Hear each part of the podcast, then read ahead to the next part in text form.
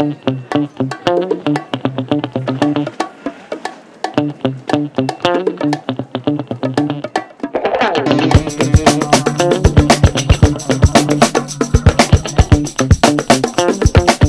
ya dos décadas que el cine de superhéroes aterrizó en forma de franquicias millonarias.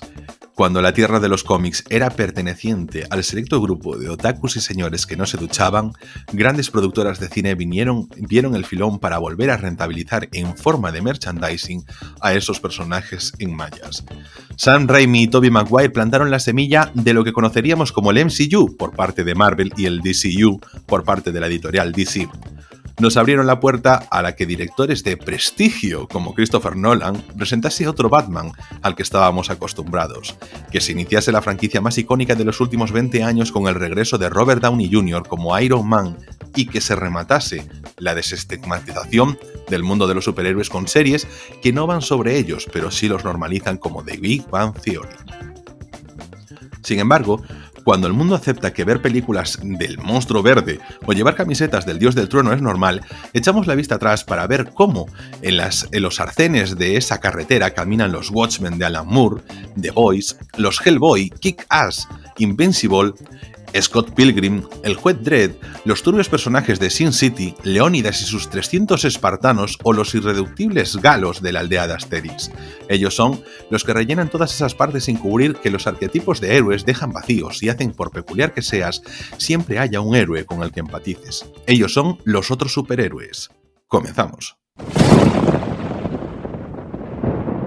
Bueno, Ana, ¿cómo estás? Pues nada, aquí andamos, preparados para hablar de superhéroes, ¿no? Estaba esperando que en algún momento, porque ahora hemos quitado el vídeo porque me iba mal internet, es lo que tiene vivir eh, no en el Pirineo como Ana, sino directamente en el monte, al lado de la metrópolis, pero en el monte. Y entonces, claro, yo siempre estoy viendo la cara de Ana para, para verla, porque está esperando que yo le venga con un bueno, Ana, pero en mi foro interno yo estoy esperando que ella me interrumpa y me diga, bueno, Ángel, pero no. que un día me desmonte, pero es que ella es tan noble que no lo hace nunca. O sea, siempre se porta claro, muy bien. Claro, es que yo soy muy buena persona. Por cierto, ahora me va mucho, desde que no vivo en el Pirineo, me va mucho mejor internet y ahora ya puedo decir que me va mejor que a ti. No, sí, no, sí, la verdad es que, que, que yo entiendo que es que aquí yo tengo piratas en la red, ¿no? Que me estaban estarán descargando torrents eh, a full porque ya te digo, o sea, yo tengo mis 300 megas y, estoy al lado del router. O sea, es verdad que no estoy por cable porque mi ordenador no tiene para cable, pero, pero bueno, nada, que debería irme bien. En fin, Serafín. Haciendo, haciendo apología de Jack Sparrow. Em, ¿Qué? No sé de qué me estás hablando. ya, ya. Vale, pues nada, al caso. Pero ¿qué dices? Si todo el mundo. Ah, vamos a ver, aquí solo utilizamos los torrents para descargarnos pues, distribuciones de Linux y manuales en PDF. No me vengas a mí con historias. Bueno, a ver, ¿qué te cuento? Código eh, abierto, todo código abierto. Todo open source. Es que, ¿Y dónde, dónde, editamos esto? En Audacity, ¿qué es? Open source. Si es que nosotros al final somos de software libre y de código abierto. Las dos cosas. Ay, Anita, Anita, Anita. Estamos ya en el penúltimo episodio de, de este año. ¿Cómo te sientes? ¿Cómo llevas el año? Pues la verdad, muy bien.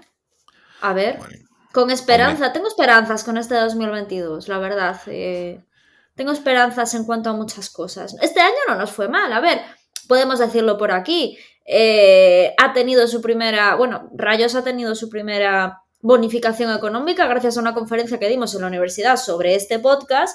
y, y, bueno, eso no sé, siempre nos anima, ¿no? Y yo creo que estoy muy contenta con el progreso que hemos tenido, estoy muy contenta con la evolución que hemos tenido nosotros de aprendizaje, de no, solo, no solamente por hablar de lo que nos gusta y hacer lo que nos gusta, ¿no? Un día a la semana, sino porque también yo, por ejemplo, a título personal, he aprendido a hablar delante de un micrófono. Y, y, no sé, sí, las cosas a veces es eso, mm. es ponerte a hacerlas y, aprender. Y se aprende haciendo. No hay, no, hay otra, no hay otra opción, ¿no? Así que estoy muy orgullosa y estoy muy orgullosa de haberlo hecho contigo y de hacerlo contigo, Ángel.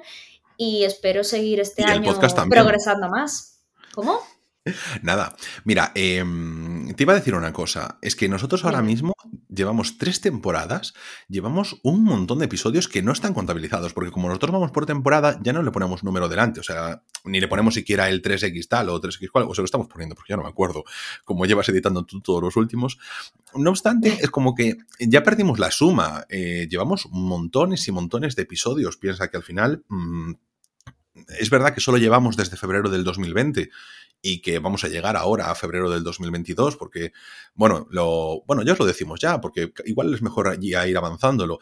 Este será el penúltimo episodio del año, tendremos un episodio el día 26, a lo mejor podríamos tenerlo incluso antes, podríamos tenerlo, bueno, el 26 no, sería el 27, a lo mejor podemos tenerlo un poquito antes, porque como son las fechas navideñas, igual si nos da tiempo lo podemos encastrar antes, o si no, pues saldrá el 27. Y luego haremos un descansito, el parón de Navidad, ya que no lo hacemos en Navidad, lo vamos a hacer después en enero y en febrero ya nos encontraremos con los Oscar, luego vendrán los Goya. Este año, yo ya te dije, Ana, tantos episodios de los Oscar y de los Goya no vamos a hacer, haremos nuestra tradicional porra. Eh, tendremos que jugarnos algo. La otra vez nos jugamos una cena. Eh, es verdad, nos jugamos una cena, ya no me acuerdo, te la pagué. ¿eh? Sí, sí, sí, sí, sí. No, me invitaste, pero la cena tengo que ir a comer contigo, o sea, a cenar contigo, si no, ya no tiene gracia. Claro, claro. Haremos una porrita sin más y luego analizaremos. Yo creo que estaría bien, esto ya lo hacemos aquí también abierto, es un poquito de nuestro background, de nuestra reunión. Eh, analizaremos la película que gane y haremos el resultado de la, O sea, que dedicaremos como muchísimo dos episodios a los Goya y a los Oscar.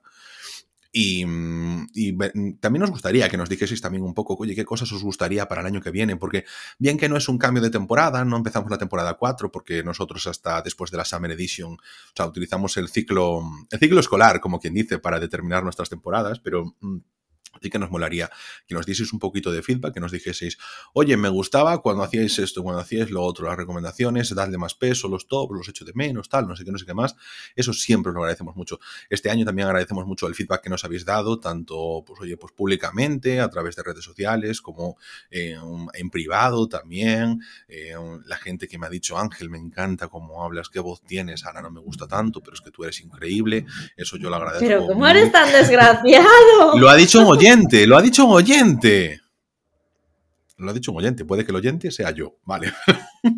O sea, han dicho que, yo, no les gusto tanto, en serio. Eh, eh, lo he dicho yo, que soy también oyente. Pero como eres tan desgraciado, me lo había creído. ¿Por qué me tengo el corazón sangrando? Que va, pero si todo el mundo dice que tienes un tono de voz maravilloso. Que entras. Sí, precioso. Que entras como si estuvieses con lubricante. Perfecto, directamente. Qué cabrón eres.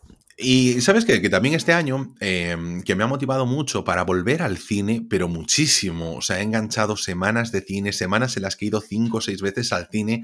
Estoy contentísimo. Esta semana hemos ido porque, bien, aunque ahora mismo vamos a hablar un poquito del tema de la situación de los superhéroes, de los otros superhéroes, eh, vamos a analizar después la película Spider-Man No Way Home, eh, la película que, bueno, pues ya os lo avanzo porque quien no la haya visto y quiera mantenerse sin spoilers, pues bueno, llegará a la parte final. Vamos avisando mucho antes porque esta sí que es una película que mm, ha, crecido muchísimo en el imaginario de la gente en función de lo que podría tener y por tanto los spoilers han cogido nueva dimensión. Y, mm, tú también has ido un montón al cine últimamente, has visto un montón de cosas y yo creo que este año... Hombre, es que ahora lo tengo debajo de casa, es que estoy que no... Ah, no, ya, ya, ya, pero aunque lo, tenga, aunque lo tengas debajo de casa hay que ir. Y es una, yo creo que es un año para mí en el que reconecté con el cine, con las salas. Porque así como, por ejemplo, el primer año que dije, no, solo voy a ver cinco series. Me a ver, Ángel, es que abrimos, abrimos el podcast y a los pocos meses, o sea, no, a los pocos meses, no, a los pocos días vino la, la pandemia. Bueno, un mes después. Muy mala suerte. Sí, tío, pero tuvimos muy mala suerte en ese sentido. Hmm. Ah, sí, pero que, pero que al margen de eso, no íbamos tanto al cine como estamos yendo ahora. No, no íbamos tanto. Íbamos un par de veces al mes, tres veces al mes, no íbamos tanto. Tanto no íbamos. eso, ¿eh? Bueno, pero, jolín. Sí, yo estoy yendo eso tres veces al mes, una vez a la semana estoy yendo. Me refiero, pero antes de pandemia y todo eso, cuando teníamos unas épocas en las que íbamos mucho, yo, por ejemplo, siento que ahora al cine voy muchísimo más y que estoy viendo muchas más películas. Yo es que con el trabajo no podía, no podía. Yo con claro, yo ahora con, la vuelta al trabajo también eh, noto que, claro, que cuesta más, pero que la dinámica la he cogido y ahora es como, sí, sí, sí, voy al cine. ¿Echan algo? Sí, sí, voy al cine, voy a ver cómo me las apaño. De hecho, tengo un problema, pero si alguien más lo tiene también, lo he visto en redes sociales que más gente lo tiene, cómo estamos gastando aquí tiempo, ¿eh? pero bueno, también es cosas, cosas también interesantes, ¿no? Y es que en Yelmo, en la cadena de cines Yelmo, pues yo he comprado, porque han abierto un nuevo Yelmo en mi ciudad, he comprado un vale, no me han mandado las credenciales y esto le ha pasado a más gente, y ya está, me han cobrado la pasta, no me han mandado nada, no me responden atención al cliente, no me responden en el chat que te dicen que hables por ahí, no me responden en el correo electrónico de atención al cliente que me dicen que me contestarán en un máximo de ocho días. Llevo desde el 29 de octubre y estamos grabando a lunes 20 de diciembre y no me han contestado. Le he mandado varios correos en redes sociales, les he hablado y me redirigen al correo. Y así funciona Yelmo y no soy el único. Entonces, claro, bueno, aprovecho ya este pequeñito eh, rincón para que si alguien más tiene algún problema con eso, pues que también que lo cuente. Porque de esto también hay que hablar para que también que mejoren ciertas cosas. Es que yo, por ejemplo... ni nada, pero yo, por ejemplo, acabo de comprar el. Bueno, porque es lo que te decía antes con el trabajo me era imposible porque yo tenía el cine a una hora en coche prácticamente. Hmm. Entonces, claro, eh, tenía un cine allí muy pequeñito que echaban una película a la semana solo los sábados, domingos y lunes. Entonces, que te cuadrara. Hmm. Entonces era, era complicado, pero ahora eh, que me es mucho más fácil, sí que es cierto que estoy yendo más y también he comprado el bono de 10 películas y me regalaban, o sea, de 10 tickets para ver pelis y me regalaban uno, o sea, 11 por 50 euros en, debajo de mi casa. Y, pero claro, me los dieron en papel, ¿sabes? Hmm. Me dieron unos tickets en papel al momento. O sea, entonces no tuve el problema que tuviste tú con Yelmo, la verdad. No, no, pero es que yo tuve con Yelmo, pero por ejemplo, con Galicine, por ejemplo, que los cines aquí en Vigo son, por ejemplo, la, la Plaza Elíptica y otros cines a lo largo de, de, Galicia, no sé si también de España, creo que no sé si en Badajoz había algo, por ejemplo. Pero eh, he comprado bonos y he comprado ya tres packs de bonos y sin ningún problema. Pero Yelmo es una cosa escandalosa. ¿Y te los daban físicos también? No, no, no, no, me los mandaban por correo electrónico. No, me los, me los anotaban en su cuenta. O sea, es decir, yo. A mí me dieron una... cajita de metal y todo, ¿sabes? Una cajita de uh. metal y de. Uh, sí, pero, sí, una pero, cajita pero de metal. Pon una foto para. Pero pon una foto para redes. Pero eh, ah, quiero decir, yo tengo una. O sea, la cuenta, y cada vez que voy a comprar entradas, puedo elegir entre pagarlas yo sin más o descontarlas de los bonos. Y me parece genial porque es que puedes ir domingos, festivos, los días que son caros de cine. Sí, yo igual, igual. Excepto el día, el día del espectador, que ya es lo que cuesta, entonces no habría fallo. Mm, ¿Sabes lo que, lo que voy a ver este miércoles? Voy a ir a ver Matrix, es decir, en dos días voy a ir a verla. Tengo un montón de ganas. y, y joder, estoy contento por eso, porque digo, estreno, ah, sí, sí, pues voy al cine a verlo, pero sin duda. Y antes tenía la cosa de, bueno, es como que estabas tan saturado de cosas y que mm, y entre series y las películas que había en plataformas y tal, y ahora es como que he entrado más en relajación. Es verdad que esta época además es dura, porque dura entre comillas, a ver, es un placer también ver muchas películas, pero como es la época de los Oscars, salen muchísimas cosas, entonces a nivel organización cuesta, porque tienes en el cine muchas películas que, ahora es la, peor, la mejor época y la peor a la vez, ¿sabes? Porque es que eh, ahora mismo es el es que eh, echan todo, ahora echan todo, es una hmm. pasada. Sí, y por ejemplo, o sea, este es el caso de Spider-Man No Way Home, que al final Disney se saca películas a lo largo de todo el año, pero en verano y en Navidad siempre tienen los que esperan sacar la máxima rentabilidad en cine, sobre todo en Navidad, ¿no? Y esta es la gran apuesta fuerte de Disney de este año, de Marvel de este año, y mamá, ostras, es que a mí me, rompe un poco, porque claro, es tener que ver Spider-Man, tener que ver Matrix, tenemos ahí un montón de pelis para los... Ya porque dijimos, bueno, pues por ejemplo el último duelo de Ridley Scott, de las Duel, está ahora mismo en Disney Plus ya disponible, hay otras películas que como la ventana de distribución se ha cortado a 45 días en, muchas plataformas, pues ya las vamos a tener disponibles antes, pero es que si no, no el último duelo también está disponible. Claro, es la que acabo de decir, Reina. Ah, perdona. que te escucha mal. Pues es la. O sea, que es un poquito lo que nos salva un poco la cartera también, porque nosotros nos pagamos todas las suscripciones habidas y por haber, porque ahora mismo, por ejemplo, tenemos HBO todo el año, Netflix todo el año, Filming todo el año, em, tú que te pagas tu Movistar, A3 Player, que lo hemos cogido recientemente también. O sea, no estoy seguro. Yo, a Prime Video, por supuesto. Eh, es que tenemos de todo. Yo, de hecho, me he pagado un Crunchyroll este, el mes pasado, que es la de la plataforma para ver. ¿Es la plataforma para ver anime? Vale, vale, vale, vale. No obstante, las que te he recomendado para ver de anime están o en Netflix o en Prime Video, ¿eh? Tienes que sí, porque pedidnos anime, o sea, escribidnos por redes para que Ana vea anime, porque así podemos sacar más cosas. No, y aparte que, tengo un amigo, ojo, que quiere participar en el podcast y que es un... Bueno, se metió en el tema del anime hace dos años, que antes no tenía ni idea, pero se ha metido a saco paco.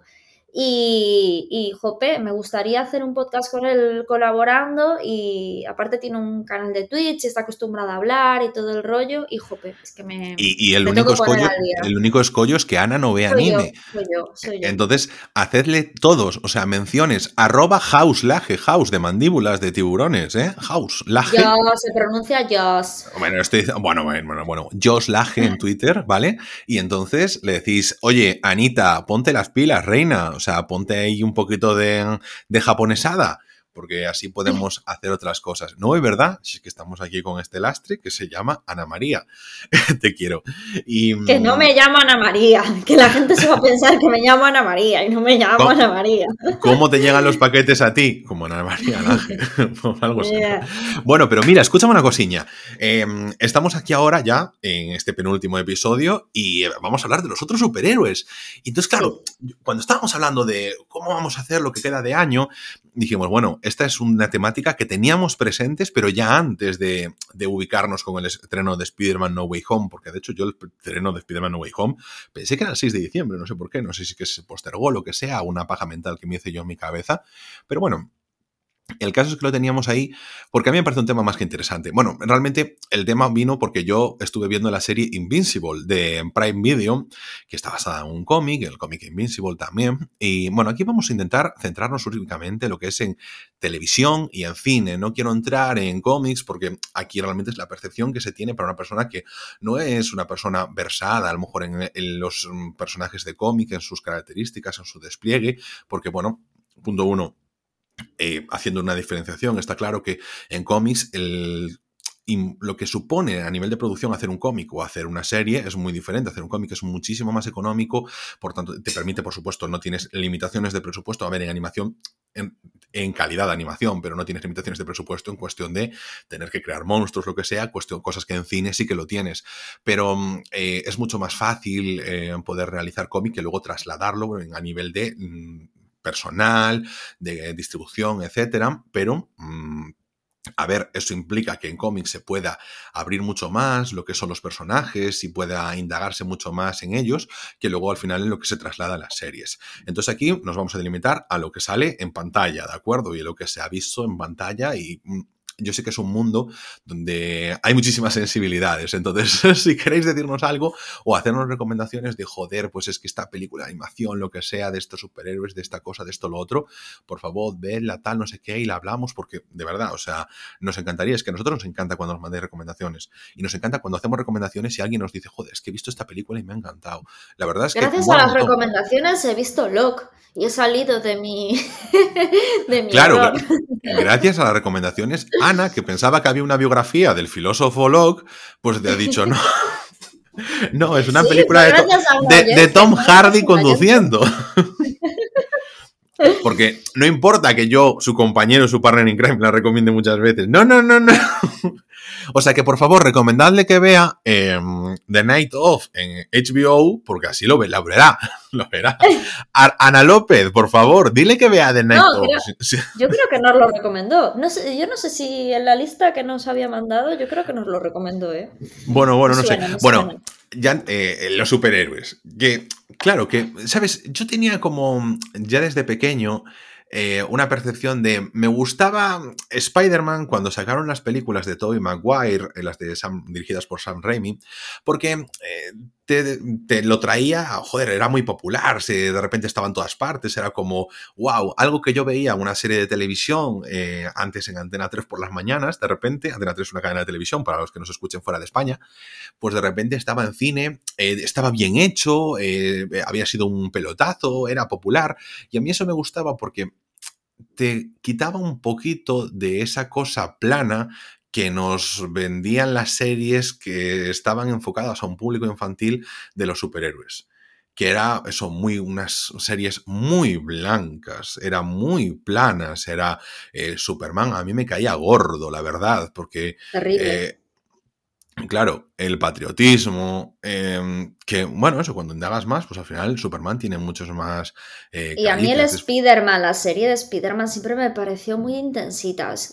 a ver, Spider-Man ya es muy intensito, ¿sabes? Es muy Ted Mosby.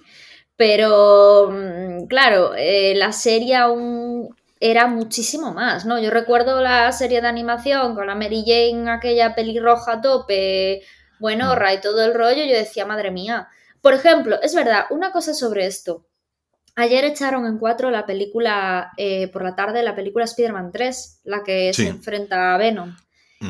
Y me di cuenta de que había una escena que es cuando él se convierte en Venom, que es como que todas las tías van detrás de él y todo el rollo. Y dije yo, pero qué machista, qué cerdada. Lo vi tan fuera de, del siglo XXI de ahora.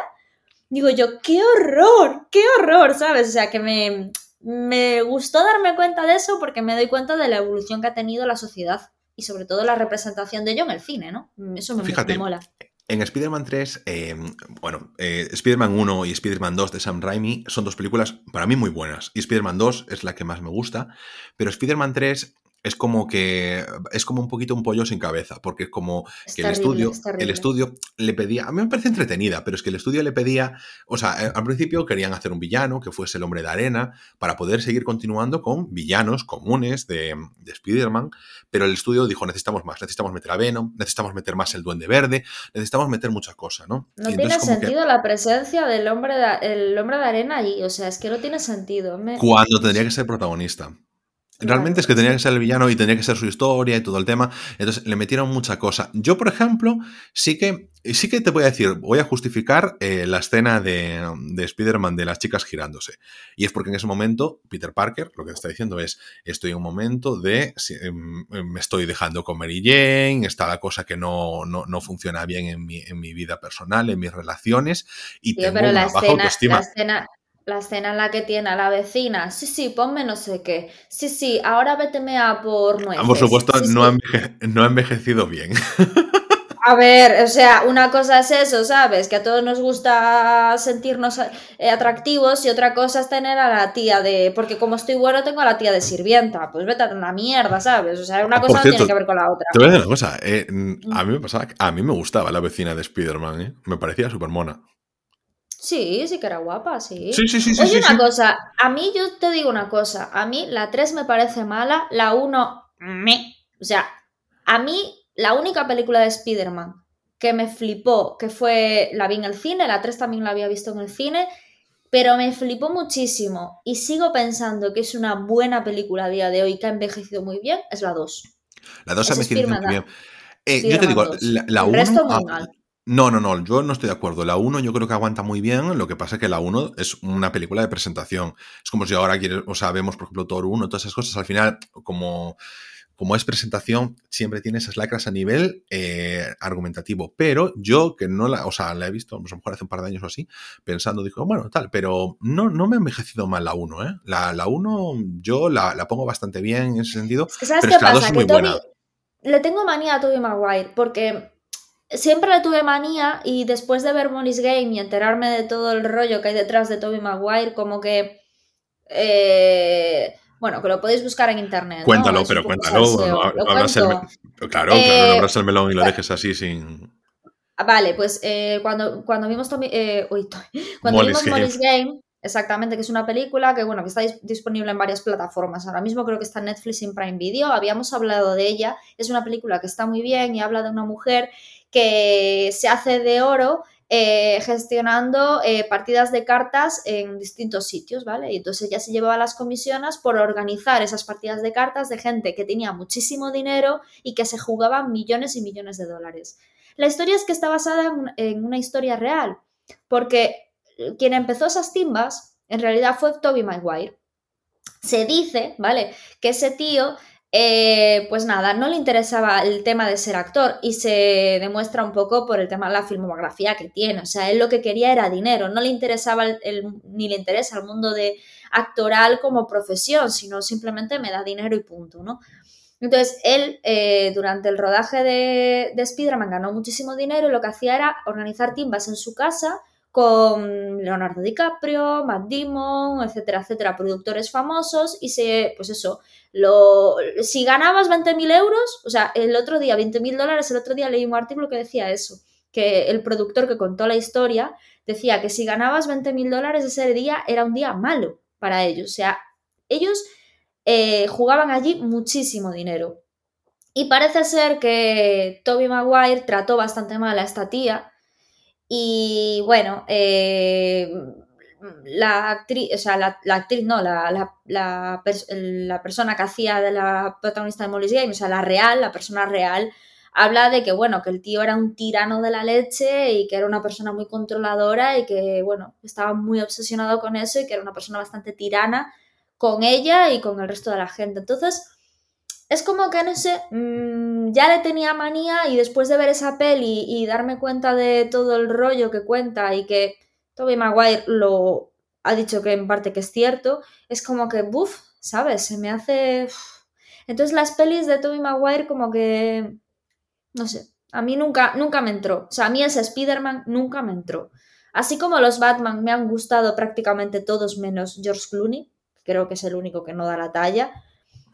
Eh, para mí el, el Spider-Man, y bueno, eso lo íbamos a hablar después, ¿no? Pero yo creo que el, el mejor es el actual, o sea, sin lugar a dudas. O sea, para mí el mejor es el actual. a mí Tobey Maguire no me representa el espíritu, el espíritu de Spider-Man. Mira, yo em, vamos a hablar ya de ese punto. Lo ha hecho, ¿eh? Nunca lo ha hecho. Em, vamos a ser más anárquicos y vamos a hablar ya de este punto. Para mí, Tobey Maguire sí que era Spider-Man. O sea, para mí era la representación de Spider-Man. Porque eh, yo considero que Tom Holland eh, es muy buen Spider-Man y además se adecua muchísimo a lo que tendría que ser Spider-Man, que es una persona más adolescente y esas cosas. Creo que, por ejemplo, Andrew Garfield, el problema que tenía, tenía era como que, que molaba demasiado. Entonces, era como que esa parte de, Peter de ser un poco paleto se le iba, ¿no? Es como que quiero ser demasiado, demasiado intensito. Es que Tobey Maguire y, Andrew son demasiado intensitos. Sin embargo, Tom Holland le da ese toque canalla. No, pero que, le da ese toque canalla. A ver, pero yo quiero, por ejemplo, en lo que es la diferencia entre cómics y en películas, por ejemplo, a mí como que Tom Holland no le da ningún toque canalla. ¿Qué canalla le da Tom Holland si está en la pola siempre? Andrew Garfield le da el toque canallita. Pues yo no opino eso. Uf, yo a Tom Holland no le veo nada, cero canalla. Sí, sí, sí, sí, sí. Bueno, Tom, Holland está. bueno, bueno. Mira, que a ti te lata la pepitilla con Tom Holland, no quiere decir que le den toque canalla, ¿eh?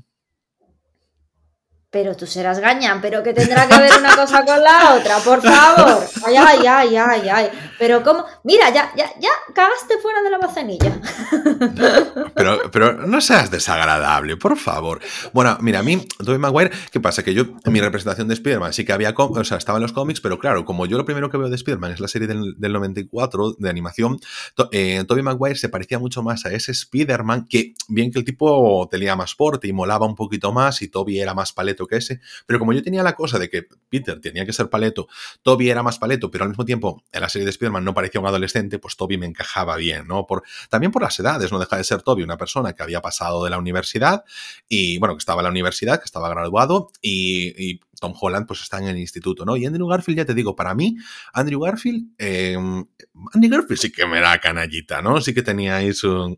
Ah, que te giño el ojo, que te giño el ojo, que te guiño el ojo, que te, que sé, que te lo estoy jugando doble, ¿no? Y entonces a mí Tom Holland me parece mucho más eh, honesto con ese sentido. Bueno, que no tengo problema. Que me gustan los tres, es decir, lo que pasa que, claro, yo creo que a mí me entró mucho Tobey Maguire porque fue muy, para mí muy representativo que hubiese una película de superhéroes tan mainstream cuando yo era pequeño, porque, bueno, a mí me gustaban y Claro, te gusta que, que, la gente común que no lea cómics y cosas así, que lo vea, porque te sientes un poquito más arropado. Y eso a mí me abre la veda bueno, que decía que a mí, para mí es Tom Holland, porque por representación de Spider-Man me gusta y me gusta que sea mucho más desenfadado, porque a mí me gusta que Spider-Man sea el Spider-Man el superhéroe de tu barrio. Mm, cosa que hacía mucho más Tobey Maguire, de decir, porque se enfrentaba a villanos locales. No tenía que ir a salvar el mundo como Tom Holland contra Thanos, ¿sabes? A mí eso no me hace mucha gracia. A mí las cosas que te pone el mundo en juego no me, no me hacen tanta gracia como destruir al Duende Verde, madre mía, el Doctor Octopus, madre mía, el Hombre de Arena. Pero a mí que sea a mí que sea el sustituto, ¿no? O descendiente de un poco de Iron Man, me gusta eso. O sea, me gusta ese tipo de trama. Es como que él está ocupando el sitio de Robert Downey Jr. Pero tampoco le han puesto ninguna trama aún con eso.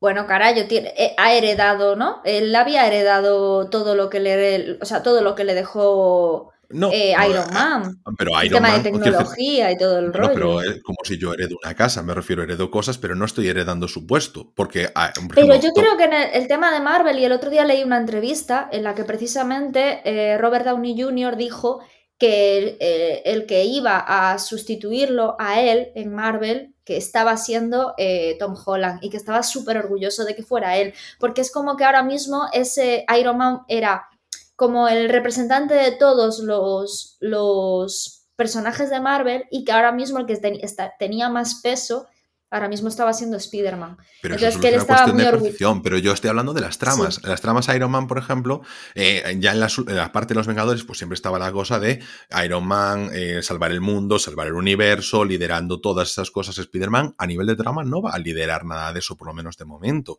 Y, va a tener es lo que me refiero, misiones de barrio, misiones locales. O sea, se va a centrar en su área de influencia, que sea Boston, que sea ahora que se va al MIT o que sea Queens, ¿sabes? Pero no es mm, voy a salvar el mundo, un problema que va a poner el mundo en peligro. No, eh, me gusta que sea ese superhéroe de barrio, ¿no? Porque tiene, a veces se me hace cargante, de, verdad, Thanos, el universo, que está bien, pero no todo puede ser, no puede ser todo el mundo, o sea, no puede ser siempre que vayan a destruir Asgard y, y no sé, ¿sabes? Una amenaza mundial me gusta que sea una cosa más comedida porque es que si no a mí me, recarga demasiado, ¿no? Y los villanos en Spider-Man pues le han dado consistencia, por ejemplo, le han dado más consistencia al lagarto en esta película. Estamos hablando todo de Spider-Man y no de los otros superhéroes, pero bueno, le han dado mucha más consistencia al Doctor Otto Octavius, que ya en la 2 se, mm, experimentaba muy bien. Luego, yo creo que no le, le han dado ya a Willem Dafoe con el Duende Verde porque en la primera película ya le han dado muchísimo protagonismo y en la primera película de Spider-Man yo creo que queda perfectamente retratado, pero a Electro también relaciones, o sea, todo a mí me encantó esa parte de la trama. Bueno, es que lo comentamos después, luego cuando entremos en la película. Sí, mejor, mejor. Pero a mí lo que hizo fue abrirme un poquito a, otra gente. Y por ejemplo, yo recuerdo que por ver esa película de Spider-Man, a mí me entró muchísimo el eh, que hubiese películas como Sin City, que me parece otro tipo de superhéroes, ¿no? Que al final, es decir, hostia, yo creo que con esa película, con Sin City, eh, me abrió también a, joder, a cuando salió 300, a quedarme con eso, a ver Watchmen, así yo recuerdo todas por esa época y decir, nadie sabe nada de esta gente y me fascina. Y es que yo creo que para mí la representación de otros superhéroes, eh, aparte de eso, de lo que estás diciendo tú, no de Sin City y tal, para mí lo que me ha marcado más, sobre todo, primero fue cuando leí el cómic de Watchmen. Hmm. Y luego vi la, o sea, había visto primero la película, luego vi el cómic y volví a ver la película. Eso fue hace seis años. Y luego, sobre todo, la serie de The Voice para mí representó muchísimo. Eh, disponible en Amazon Prime, por cierto, es una serie que siempre nos olvidamos, sí, siempre nos, nos, olvidamos. Em, entonces, para mí representó todo eso, todo eso que vemos, ¿no? Que, lo que decías tú, que, joder, que es que Superman, qué casposo, qué tal, qué cual, qué, qué, qué, qué, mm, qué intensito el Spider-Man, o sea, eran como unos superhéroes muy muy de, como los principitos de Disney y las princesitas de Disney, ¿no? Todo muy encasillado. Y de repente, tío, que salga, por ejemplo, una serie como The Voice en la que podríamos decir que se representa al, al Capitán América, por así decir, con Patriota, ¿no? Hmm. Creo que se llamaba Patriota. Sí, era Homelander, Patriota en la traducción español. Exacto. Y dices tú, ostra, tío, pero si esto es lo que nosotros pensábamos de estos superhéroes, y aquí nos lo está contando. Claro, cuando, cuando le metes esa, esa, esas críticas, ¿no? Que tienes. Sí, sí, sí. Cuando tú piensas, bueno, en el fondo, en el fondo Superman, un poquito de abusillo de poder, seguro que se le ha pasado por la cabeza. No puede ser todo tan puro, ¿no? Un poquito de, de bueno, tan guapo, tan no sé qué, tan, ay, mira, ahora me quieren y ahora no sé cuánto. Eso se representa mucho en Spider-Man 3. Clark Kent, o sea, Clark Kent es es Ken de Barbie, es Perro Sánchez, ¿sabes? O sea, es en plan ese arquetipo de hombre. Horrible, es terrible. Bueno, eh, eh, para gustos, ¿no? Pero bueno, a, mí ya, ya van muy afeitados, ¿no? A mí eso ya me genera desconfianza. Es que yo, yo leí los, Pero mira, o sea, tía, yo- tía, tú- tus primeros superhéroes, que es algo que, que- Y quería entrar en esto, porque creo que hay gente que, como le pasa, por ejemplo, que le pasa con el. Yo creo que en el, en el fútbol pasa mucho de esto. No son fans del fútbol, son fans del Madrid, del Barça o de su equipo local. Y aquí no, es- no son fans de los superhéroes y de las cosas de superhéroes, son fan de Marvel, de DC o del superhéroe en concreto. Porque para mí, ¿qué superhéroe tan icónico puede ser como Asterix? Que me parece un es superhéroe de la rehostia Increíble. O sea, y que nunca, bueno, ya nunca, sabes. nunca va a estar claro. Lo que pasa es que es europeo. Entonces no tiene esas películas millonarias detrás. Tiene las adaptaciones que mejor o peores, pero tiene uno, o sea, tiene de las mejores Es que aquí tramas. quiero dar yo el, el do de pecho, ya que me sacas a mis amores, que son Ujú. Asterix y Obelix, porque eh, yo, a ver, yo siempre cuento, ¿no? Que en mi casa, el bien más preciado de mi casa son los tebeos de Asterix y Obelix, que, que mi padre cuando, cuando estudiaba en la universidad eh, los traía de Madrid y se los traía mi madre a Vigo, ¿sabes? O sea, me parecen maravillosos, están destrozados. Yo aprendí a leer con los Asterix. Para mí son mis tú- superhéroes. Tú, tú dijiste una cosa muy interesante y es em, todo, porque nosotros somos unos superhéroes que nosotros tendríamos que estar mucho más vinculados como, como una cultura latina a todos estos superhéroes de culturas eh, anglosajonas, porque, joder, están mucho más próximos a nosotros, a nuestros valores, a nuestra historia, a nuestra cultura. Y, y, por ejemplo, joder, en Asterix es un, un tipo de superhéroe que lo tenemos muy infravalorado en comparación con los grandes superhéroes, por una vez más, por nuestra influencia de cultura occidentalizada, por parte occidentalizada, significa Estados Unidos y Reino Unido, por supuesto. Siempre lo hablamos. O sea, el inglés es el idioma que mm, rige el mundo no por cantidad de habitantes, ¿no? Ni, ni por importancia. Por ejemplo, que en Europa sea el inglés, para mí, yo siempre lo digo, no tiene sentido, porque en Europa eh, hay más personas hablantes de otros idiomas que de inglés como tal. O sea, salvo que, lo, que por haberlo aprendido después y que tiene históricamente mucho más importancia. Es que no me tiene sentido que en un país, o sea, en un continente donde tiene mucha más importancia una cultura eh, latina, por, eh, por países, por mercancías, por historia, por cultura, y que el idioma prioritario sea el, el anglosajón. Al margen de eso, es que antes entendería más el alemán que el inglés. Pero, mm, sin embargo, es eso. Me parece que es una parte más de cómo desterrar a estos superhéroes y ponerlos como en un escalón por debajo de los Batman y Supermanes, porque como está la cosa de que no salvan el mundo y de que simplemente defienden lo suyo, porque parece ser que los valores eh, mm, que defienden, que son mucho más interesantes, aparte del chauvinismo francés, pero sí que te mm, creo que son mucho más didácticos y, es como que se tiene la cosa de que es muy infantilizado. Y sin embargo, y va- vamos a las películas, ¿eh? sin entrar en los cómics, pero creo que las adaptaciones son bastante buenas las de animación. Y. y a mí me parece de lo mejor que hay, porque te.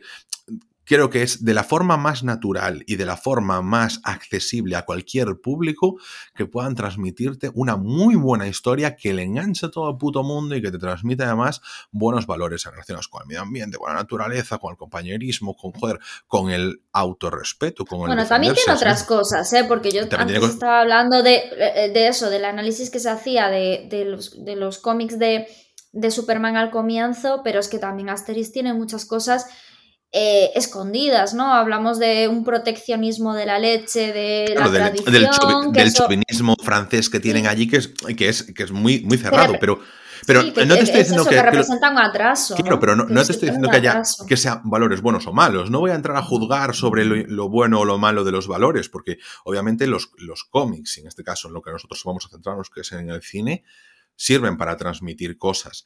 Y yo creo que Sí. cuando tú tienes un personaje como en las series animadas que se nos mostraban a nosotros de pequeño, de Superman, de Iron Man y toda esta gente tan blancas que no pretendían casi hacer nada más que rellenar minutos de televisión para los niños para luego vender merchandising, es como una decepción.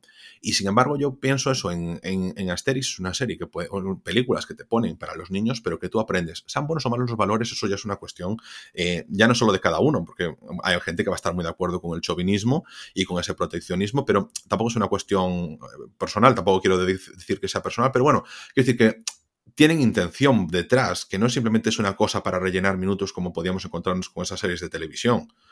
Y que cuando nos presentan otros, eh, por ejemplo, eso, eh, The Voice, decías tú, joder, ahí nos hacen esa crítica que nosotros cuando empezamos a crecer frente a toda la cultura televisiva que nos han metido de los superhéroes, del Smallville, del Clark Kent buen niño, del, del Peter Parker y de toda esta gente de los Avengers que tienen todos buen corazón y que al final están patrocinados por Disney, lo que nosotros pensamos que serían en realidad.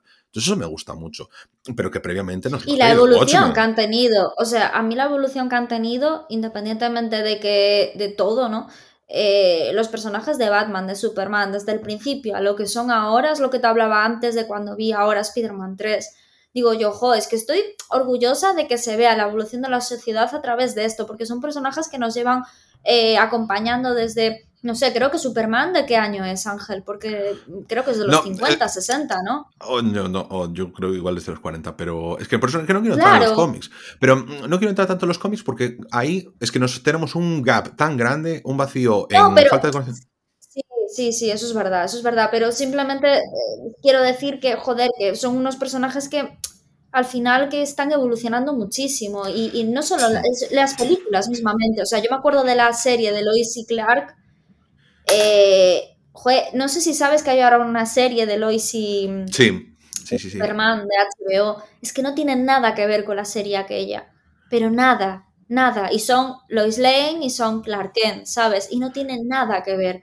Entonces, en ese sentido es una pasada, no sé, me parece que eh, hay una evolución tremenda. Y es una de las cosas con las que me, ha gustado más de esta última película de Spider-Man, ¿no? Claro, que precisamente la trama que tiene eh, es como un poco salirse de, mm, salirse de hay un malo que hay que, que, hay que, hay que matar, que hay que destrozar y que, y que es malo, ¿no? Es darle ese punto de humanidad también a los malos, ¿no? Eh, entraremos, entraremos, en esa, pero claro, yo no, no veo tanto porque, claro, tú tienes, puedes coger lo que decía antes a lo mejor con los cómics, a través de las visiones de diferentes autores, como en el caso, por ejemplo, de Christopher Nolan, cuando hizo las películas de Batman, pues puede cambiar la perspectiva que se tiene del, héroe y también las cosas que le importan y también cómo ve las cosas. Si es simplemente el magnate multimillonario, que al mismo tiempo, por ejemplo, en Batman vemos cómo hace la propia parodia a sí mismo, dice, ¿cómo puedo pasar desapercibido? Pues siendo un gilipollas que se va con las mujeres y se mete en la bañera y se compra el hotel y todas esas cosas. Entonces ya te lo pone un aspecto negativo de su vida, pues cuando es Batman, cuando es el auténtico... Mm, Bruce Wayne y cuando es Batman, eh, no se comporta así, ya te deja ver que eso es, voy a ser un gilipollas, voy a tratar mal a la gente, a reírme, tal, ya lo pone como valores que a lo mejor en el Batman de hace 30 años, pues no hubiese sido un valor negativo, sino hubiese sido parte simplemente del personaje y a nadie le hubiese parecido mal. Pero yo digo que ahí entran en los valores. Pero sin embargo, por ejemplo, yo creo que en el core del personaje de Batman más o menos sigue siendo eh, lo mismo, o sea, se ha luchado contra la injusticia y tal, a través de mi dinero y un poquito ese corte de mm, yo impongo la ley, aunque saltándome la ley y la justicia soy yo, porque Superman siempre va más eh, acompañando a la ley, también hay que decirlo, y Batman va por el otro filo de la ley, nos juegan con eso, pero luego por otro lado nos meten, por ejemplo, yo estoy pensando en los Watchmen, que es... Mm, esa parte de personas trastornadas de la cabeza que consideran que ellos tienen que ser superhéroes. No, antes recomendaste la película de Zack Snyder de Watchmen, la versión del corte del director que está guapísima, pero luego la serie que es increíble. La, serie es también. impresionante. o sea, ya la habíamos analizado en este podcast. Para mí es, de lo juro, para mí es la miniserie mi favorita por encima de cualquiera. O sea, me parece una obra de arte. De verdad, una obra de arte. Eso es. Pero, es una obra de ah, arte de principio a fin. Ahí, por ejemplo, en The Voice, como nos cuentan un poco eso, lo que nosotros pensábamos, siendo mal pensados de los superhéroes, eh, ¿qué sería esa, esa, versión de ellos si nuestros pensamientos más críticos fuesen realidad? Y sin embargo, en Watchmen nos dice, es que hay muchas formas de ver esos superhéroes y ver cómo la gente interpretaría los superhéroes y cómo sería en realidad. Y entonces nos plantean directamente un personaje tan ultrapoderoso como es el Doctor Manhattan, que es que no tiene comparación con nadie. ¿Y cuál es la única forma de ponerlo en jaque? Y es con un dilema moral. Entonces ese planteamiento a nivel de superhéroes es increíble, que está muy por encima de Superman, de cualquier planteamiento que le hayan puesto a él. Porque Superman, en uno de sus retos más duros es cuando tiene que sacrificarse para que la Tierra eh, sobreviva a Doomsday, por ejemplo, pero bueno, tampoco es, o sea, no es nada que no hayamos visto ya en el típico, pues, viaje del héroe, cosas así, pero sin embargo, cómo nos gusta a nosotros, cómo ponen en jaque al doctor Manhattan eh, con inteligencia, con astucia y simplemente enfrentándolo a una opinión pública que en principio no le interesa ni le importa su opinión, pero eh, te enfrenta a ella, siendo el hombre más poderoso del universo. aprovecho para decir un momentito que la serie de Watchmen está disponible en HBO. Corto.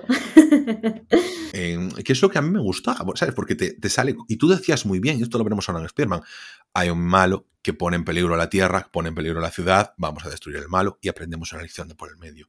Joder, aquí nos ponen otros planteamientos. Y sabes una cosa que me gustaba, por ejemplo, de cuando estaban haciendo las series de Netflix de Marvel, y era que mm, tanto en Daredevil, en Jessica Jones, Luke Cage no me gustó y Iron Fist tampoco, pero... Mm, me gustaba que te ponían situaciones cotidianas con superhéroes de por medio. Y eso es una cosa que a mí me resulta interesante, como por ejemplo cuando empezó WandaVision, de que te sacan de esos planteamientos, luego WandaVision fue por otro lado, pero considero que me resulta mucho más Es sorprendente WandaVision, la verdad. ¿eh? Increíble. Es que increíble y sobre todo eso es que eh, me gusta que la serie Em, yo siempre digo, no quiero perder el tiempo con series y tal, si veo que no me entran, no me entran, pero cuando sabes que la serie va a merecer la pena, que tienes que a lo mejor darle cuatro episodios para que merezca la pena y merece la pena, es una puta maravilla, como cuando te o sea, como con Ray Donovan o como con Aníbal, que nos pasó a los dos con Aníbal, que, teníamos que darle ese tiempo y tardamos 10 episodios en, enganchar, porque creo que fue el 7 realmente el que... el, te iba a decir. El de la pirámide de cadáveres, esa que fue increíble no sé, yo es que. Eh, y una serie magnífica. Y, pero tenemos que hablar. Tenemos que hablar, que si no, no nos va a dar tiempo, Ángel, de una serie que ha salido este año, que también es de Amazon Prime, eh, bueno, Prime Video, em, que es Invencible, que también habla de esto que dices tú de los otros superhéroes. Hmm. Y es que me, me cuesta mucho dar una opinión sobre esta serie sin desvelar el final. Porque ¿Te, gustó el final? fundamental. ¿Te gustó el final? Mucho. Es que es lo que más me gustó. Es que a mí la serie me gustó. A mí la serie me gustó mucho de, principio a fin porque me encanta cuando se tratan estos temas. Cuando me sacan un poquito de lo que decía antes. No es que seas fan de los superhéroes, que es fan de Marvel y de DC, porque te gustan los superhéroes, pues te pueden gustar mucho estas series porque mm, te plantean otros puntos de vista. Yo creo que estaba bien, bien traído. Los capítulos son largos, ¿eh? porque son rollo 40 minutos. Y una serie de animación de 40 a 45 minutos, ya no, no sé, siempre. A mí me resultó en algunas cosas un poco eh, la duración demasiado extensa para lo que era. Eh, y eso es lo que me hizo un poquito decir, uff, ¿sabes? No le di más puntuación en Film Affinity, ni te puedo decir, es una seriaza debido precisamente a eso.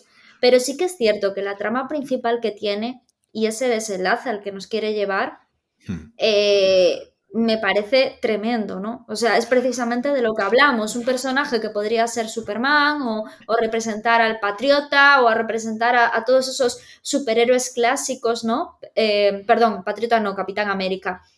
De repente darte cuenta de que no, de que, de que eh, puede llegar a ser un fraude, ¿no? Claro, porque aquí nos, explica, además nos explora una faceta, perdona que te interrumpa con esto, que me gusta mucho, que es el hecho de un superhéroe que se puede ver a sí mismo como un dios, ¿por qué va a estar al servicio de la Tierra? Es que somos tan egocéntricos a veces de considerar que eso tenga que ser así porque sí. Sí, que tiene que venir un salvador a la Tierra, ¿eh? Porque... No, no, no, no, pero no es, que no es que tenga que venir, es que si hay un superhéroe, va a estar al servicio de la Tierra. ¿Cómo no va a estar al servicio de la Tierra? A lo mejor, él tiene, tiene, sus propios intereses y sus propias cosas. Y me gusta mucho cómo lo exploran. ¿eh? Y me gusta mucho en cómo trabajan con el personaje del hijo, la relación paterno-filial. Me gusta mm, cómo van introduciéndolo y cómo va creciendo. No sé, yo creo que a mí me, yo me enganché muchísimo. Bueno, eso lo, eso lo representa mucho también. Eh, no me sale el nombre de la superhéroe. La que, la que mm, es la protagonista, Brie Larson, creo que se llama. Eh, la protagonista Brie Larson es Capitana Marvel. Exacto, Capitana Marvel muchas veces eh, ha salido detallitos de ella en los que dice, bueno, es que yo estoy en, el, en otra galaxia con otro planeta. Estoy ocupándome de, creo que es en Vengadores 4, que varias veces. No, es que yo estoy ocupada, ¿sabes? En plan... Ah, sí, sí, sí. Nada, que simplemente cuando estaban en el holograma después de los cinco años en el que la gente había desaparecido, me decían, bueno, ya me encontraré, yo tengo ahora otra movida en otro universo y ya está, sin más. Claro, o sea, eso precisamente es un poco tío, es lo que dices tú ahora, ¿no? Que nos da un poquito de realidad, ¿no? Porque en lo otro parece que el centro, el centro del universo es la Tierra y nosotros, los humanos. Hmm. Y es un poco que nos da esa cosa de decir, oye, pues no, pues esto es la vida real, ¿sabes? No vuelan unicornios, no vas a ser pero, pero fíjate que en Capitana Marvel aún tenemos la cosa de que ella, pues dentro de sus intereses está la protección y esa cosa buena. Pero es que yo puedo tener mis propios intereses como superhéroe, cosa que se ve, por ejemplo, mucho más en los mutantes de X-Men, ¿no? Oye, yo tengo mi propia vida, mis propios intereses, ¿yo por qué voy a estar al servicio de nadie? ¿Sabes? Es que yo por qué tengo que sacrificar mi vida, cosa que sale precisamente en esta película de Spider-Man, que ya vamos directamente con la película. Spider-Man No Way Home, Spider-Man 3 de Tom Holland, Spider-Man fase 4 del universo Marvel, donde nos presenta como eh, después de que Misterio relevase, revelase que todo el mundo, o sea, todo el mundo la cara de Peter Parker dijese Spider-Man es Peter Parker y J. Jonah Jameson, nuestro Pedro J. Ramírez, pero, pero allí en, Estados Unidos, dijo eh, Spider-Man es un delincuente y Peter Parker está detrás y hay que ir a por él. Bueno, se monta el pifostio de la rehostia y Peter dice, ¿qué pasa con mi vida? Y entonces empieza ese dilema moral de, hostia, le afecta a mis amigos, le afecta a mi, a mi tía, le afecta a mi pareja, eh, tenemos problemas porque, claro, todo el mundo nos relaciona y lo que es la repercusión real de ser un superhéroe, mm, al quitárseme la máscara, y una cosa que me gustó mucho en la serie, digo la serie de la peli, es que cuando se revela quién es al principio, vemos como la gente que a, lo mejor le saludaba, hey, Spider-Man, no sé qué, no sé qué más, le intenta quitar la máscara y entonces atraviesa todos los límites es como, ahora que sé quién eres y eres uno de nosotros y eres un chaval sin más, mm, como que ya empiezo a poder, siento como ser humano que puedo cruzar mis límites y que eres sí, es como, como ¿Mm? pero a ver, yo recuerdo precisamente una entrevista de Clara Lago hablando, por eso decía esto, ¿no? Hablando de este tema. Y que parece que por salir en la tele, ser famoso y hacer películas, como que la gente tiene derecho a. Y te va por la calle, ¡eh! ¡Una foto! ¡eh! No sé qué, no sé cuánto concho, que estoy haciendo mi vida, o sea, que está muy bien, ¿sabes? Pero ella, aparte decía una cosa, a mí no me molesta hacerme una foto con una persona que me admira o que le gusta el trabajo que hago. ¿Me explico? O que, gracias a mí, pues le ha despertado la curiosidad por ser actriz, por ejemplo, ¿no? Pero es que hay gente que simplemente porque soy conocida dice, ah, tú eres, tú sales en la tele, una foto. Y dices tú, a ver, es que, ¿sabes?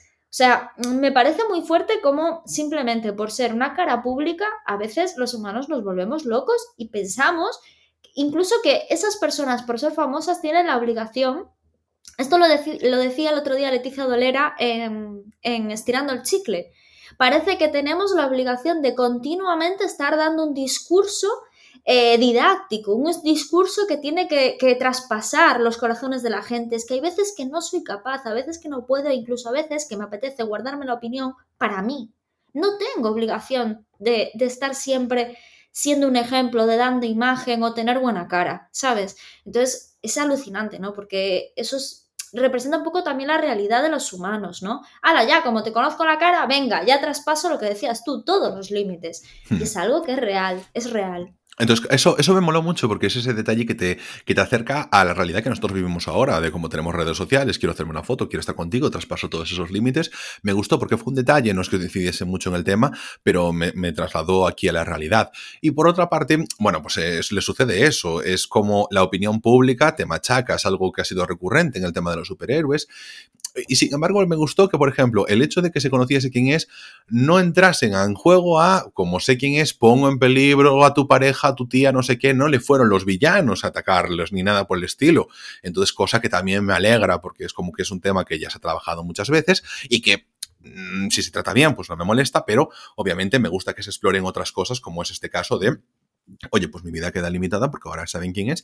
Y yo, como Peter Parker, punto uno, ni tengo el dinero ni tengo el cuajo para salir por ahí diciendo yo soy Iron Man como Robert Downey Jr.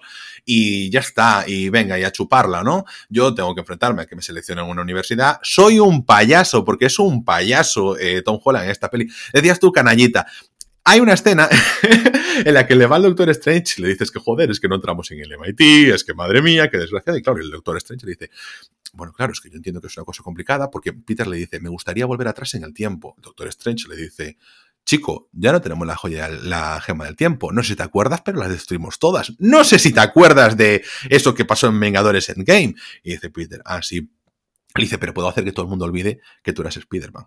Y entonces en un momento le dice, porque claro, ya sé que te afectó, porque claro, te rechazaron, hablaste con ellos, no te hicieron caso. Y entonces ahí Peter dice, ah, que podía hablar con ellos. ahí está tu canalla, ¿eh? Que ni siquiera reclamó ahí su adquisición Se fue, directamente a que le solucionaran el problema. Se fue directamente a un mago, como si me voy yo a la bruja a, pedirle que me haga un hechizo, ¿eh? que fue lo que hizo Peter. No dijo, bueno, voy a pegarles un toquiño, oye, mira, a ver, no me parece, de, no me parece procedente, no me parece un motivo adecuado, voy a acudir al tribunal de instancia del MIT.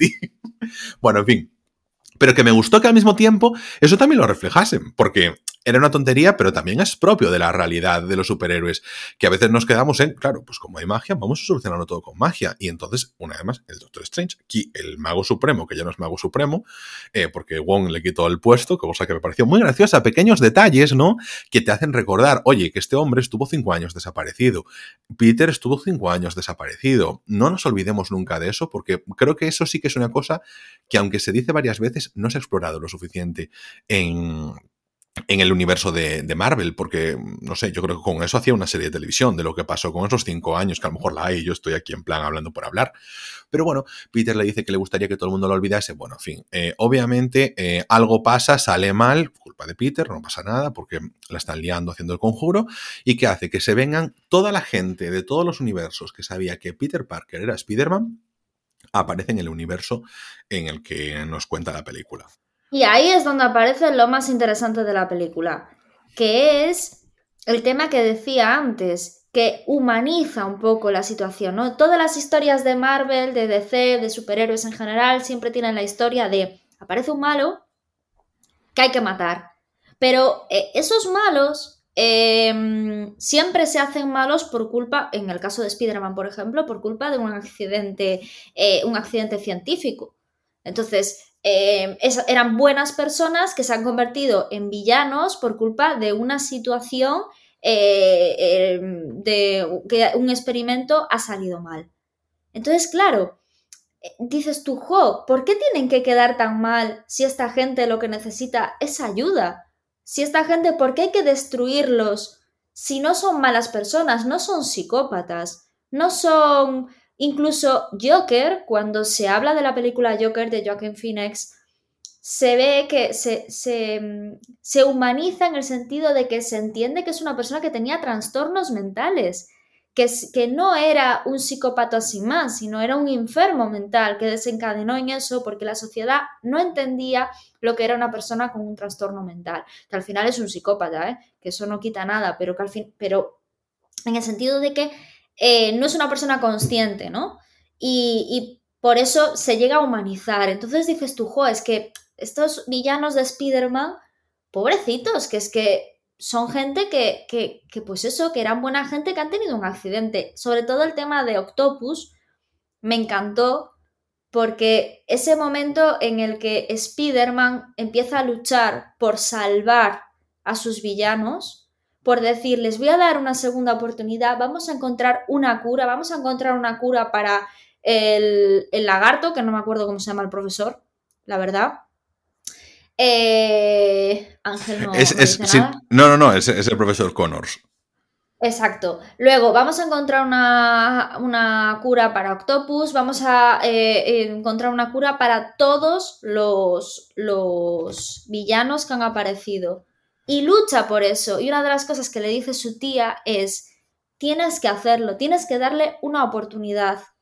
Porque son mm. gente buena que están pasando por un mal momento. Me encantó, porque se sale de esa tradicionalidad de no, no, viene el villano y hay que destrozarlo. No, a lo mejor al, villano hay, que, hay que entenderlo.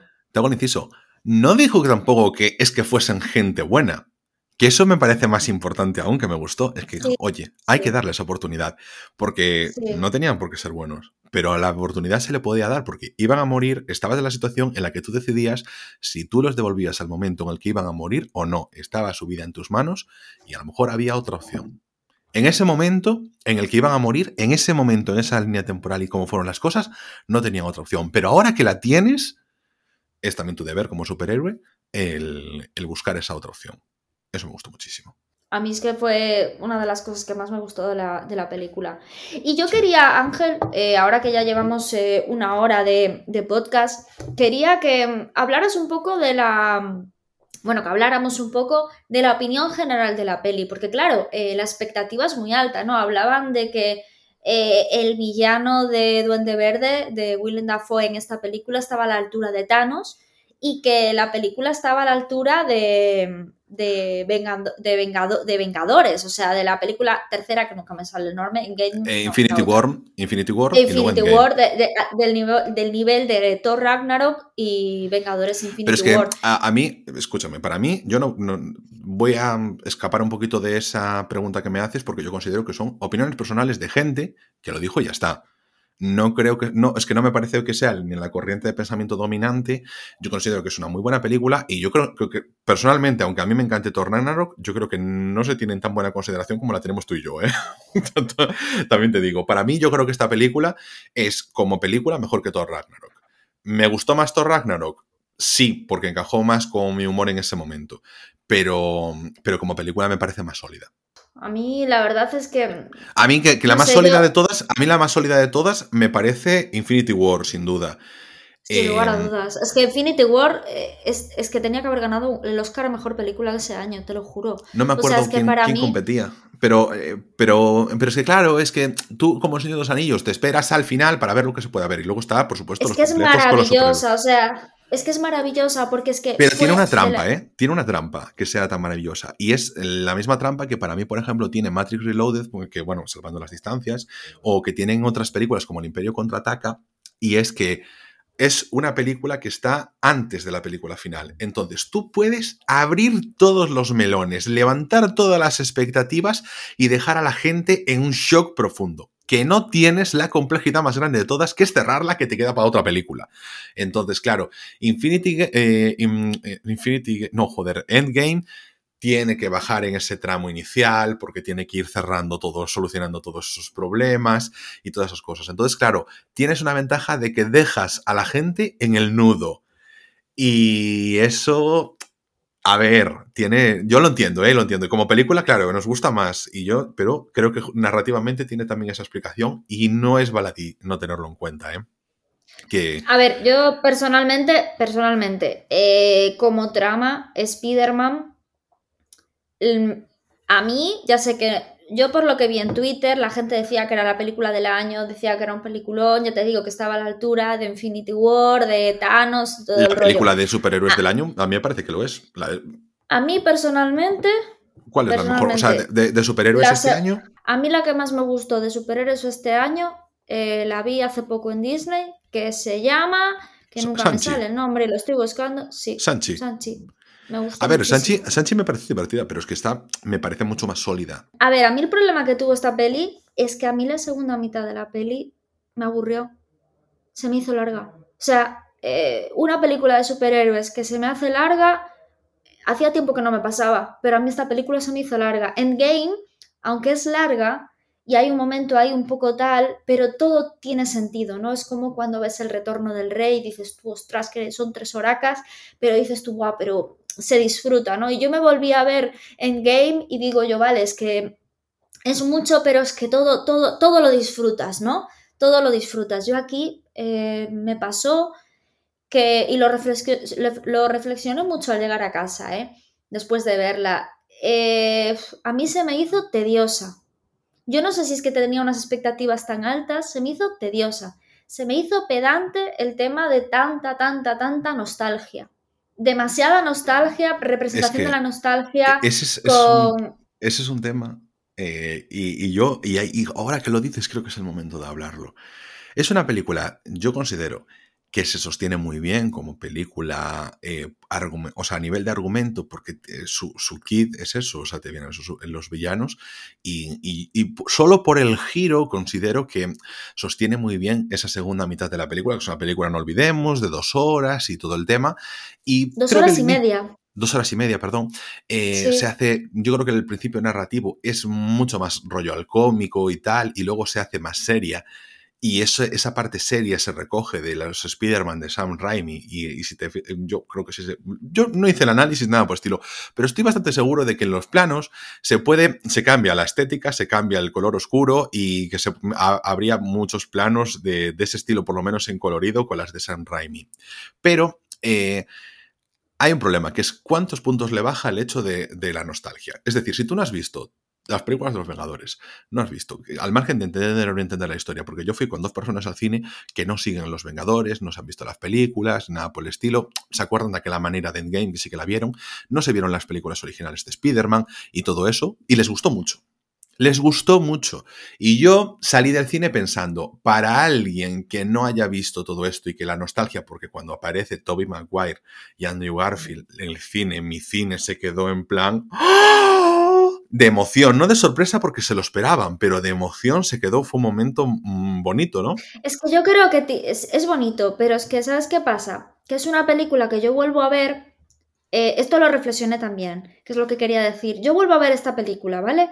Y yo ya sé lo que va a pasar y yo ya no vivo esa emoción. Si le quitas esa emoción de todos los puntos tochos que tiene de nostalgia, gracias a la participación de los Spider-Man, gracias a la participación de esa eh, Zendaya cayendo, haciendo mención a Emma Stone cuando se cae y, y Spider-Man, el Spider de Andrew va detrás de ella y al final ella, ella muere, ¿no? Mm. Y que consigue salvar a Zendaya. Entonces, quitando todos esos episodios de nostalgia, yo la vuelvo a ver y sin la sorpresa digo, pues bueno, es una película de superhéroes la primera, parte me eh, la primera parte me encantó. Me encantó porque me reí muchísimo. Entonces me recordó un poco a Guardianes de la Galaxia, que una de las cosas que más me gusta de Guardianes de la Galaxia y que más me enganchan de Guardianes de la Galaxia, y para mí es mi saga favorita sin lugar a dudas, es precisamente que siempre mantiene el humor a tope. Y yo siempre me estoy riendo y yo siempre estoy in con ellos. Entonces, yo la primera parte de la peli lo estaba gozando porque me estaba partiendo. Cuando empezó la intensidad de Peter Parker, ahí fue cuando vi que dije yo, mal, porque ahora ya no, ya, ya no tengo esa em, risa, ya no tengo esa estoy in con vosotros. Viera la intensidad y no va a ser una peli que me ponga muchas veces, como me pongo Guardianes de la Galaxia para echarme unas risas en mi casa, porque vaya a decir, uff, es que va a llegar la segunda parte y va a pasar esto digo yo, es que no me apetece verlo. Entonces ahí es cuando digo, ahí cuando digo que es una película que funciona, pero quizás funciona a corto, medio, a largo plazo, pero no a largo plazo. Yo te, digo y te doy otra visión. Por lo menos para mí, para mí. Eh, es que no es el, no es el mismo tipo de película que Guardianes de la Galaxia. No, no, no, no es el mismo tipo, pero digo que. Ni que Thor ni que Sanchi. Que son películas, además. No, pero te voy a decir. Eh, punto uno. O sea, cuando yo salí del cine dije yo, joder, le ha gustado a gente que no es fan y que no sigue con esto y les gustó muchísimo. Entonces, para mí eso ya me dio un punto de, vale, no, mm, mis prejuicios de que iba, iba, a gustar a la gente por la nostalgia, no se cumplen. O sea, porque le gusta por la nostalgia, pero al margen de eso, la película funciona bien para un público casual. No, ni siquiera para un público ni entendido, ni metido. Entendido es mucho decir, ¿no? Pero metido en el mundo Marvel, metido en este tipo de películas y todo eso. Sino que a un público casual le gusta igualmente. Se lo ha, pasado muy bien, se le ha divertido y y le apetece ahondar más y ver las otras películas de Spider-Man, que tampoco habían visto las otras películas de Spider-Man, ni nada por el estilo. Y salieron de allí con ganas de ver más. Lo cual eso ya creo que es un punto a favor de la película, porque fuera de lo que es mi propio criterio, basado ya en que yo ya sé cosas, de quien no sabe cosas, pues ha tenido buena respuesta de un público no interesado. Y luego, por otro lado, eh, quitando este empirismo mm, de Chichinabu, eh, encuentro otra cosa, que es que una cosa es que nosotros estábamos considerando nostalgia, pero mm, creo que la película Mm, puedes trasladar lo que significa la nostalgia a otra cosa, que es lo que está haciendo Marvel en todas sus otras películas, que no llamamos nostalgia, que son callbacks. Es decir, hace referencia, una película de los Vengadores te hace referencia a todo lo que pasó en Endgame, por ejemplo, a los Vengadores 1 no se considera nostalgia porque ha pasado poco tiempo y simplemente es una referencia a la primera película, al recordatorio de cuando Hulk le dio para el pelo a Loki, hacen recuerdos de esas cosas y como nos queda más cercano lo consideramos referencias y no actos de nostalgia. Y luego porque son parte del mismo universo.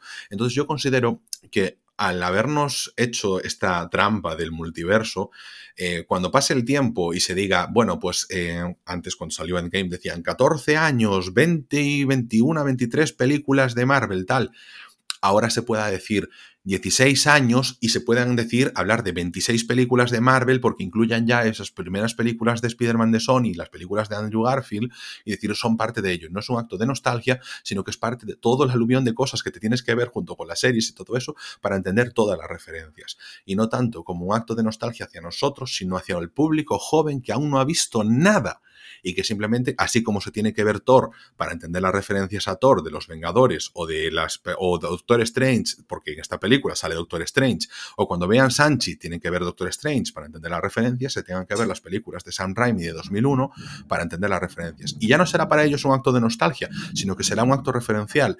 Y entonces yo ahí fue cuando dije, no, me bajo del carro de la crítica a la nostalgia de esta película, que funciona, pero no es una nostalgia vacía, sino que además está bien pensada y bien incluida, porque yo ahora me encuentro con personas que no saben nada de esto, que no han visto nada de esto y que le apetece verlo para tenerlo referenciado. No me parece nostalgia vacía, sino una buena referencia. Y por eso estoy muy contento con esa película, porque considero que a mí, personalmente, en eso me cayó la boca. Pensaba que tenía una teoría ya hecha y saliendo del cine reflexionándola bien, en mi cabeza por lo menos y para mí va por otro lado. Creo que se ha aprovechado bien y que para cualquier otra persona que lo vea ahora que no haya visto esas películas, le podrá entrar sin tener que, sin que el peso de la nostalgia ejerza sobre ellos, sino simplemente un callback bien hecho. Y considero que además están bien hechos, tanto para los que recordaban como los que eh, simplemente lo, la vieron por primera vez las de Spider-Man hace poco o no las vieron siquiera.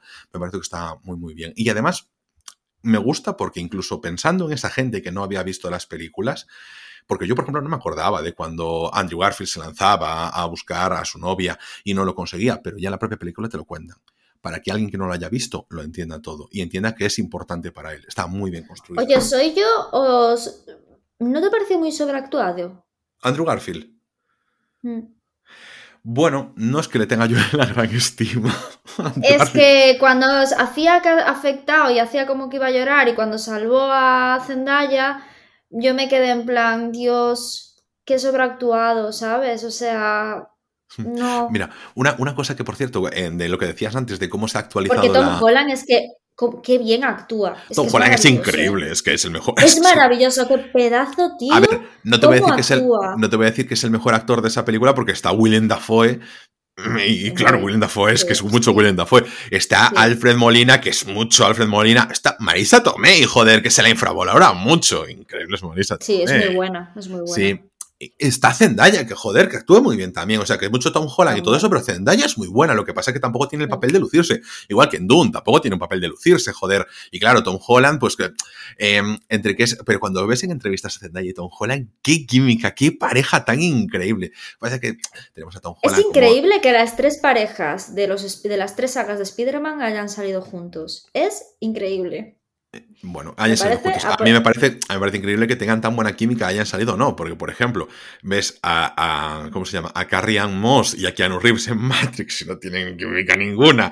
O tienes a, ¿cómo se llama? Hayden Christensen y Natalie Portman eh, que estuvieron en Star Wars y tampoco pero mm, ¿cómo, qué bien encaja? Claro, lo que pasa es que yo creo que queremos demasiado a Tom Holland y eso nos empaña a todo lo demás, porque claro, Tom Holland, ¿te acuerdas de él en el vídeo? Eh, haciendo ahí con su coreografía de Umbrella, que, que es increíble también. Ana, déjalo en las notas del programa, porque quien no lo haya visto lo tiene que ver. Y, es maravilloso.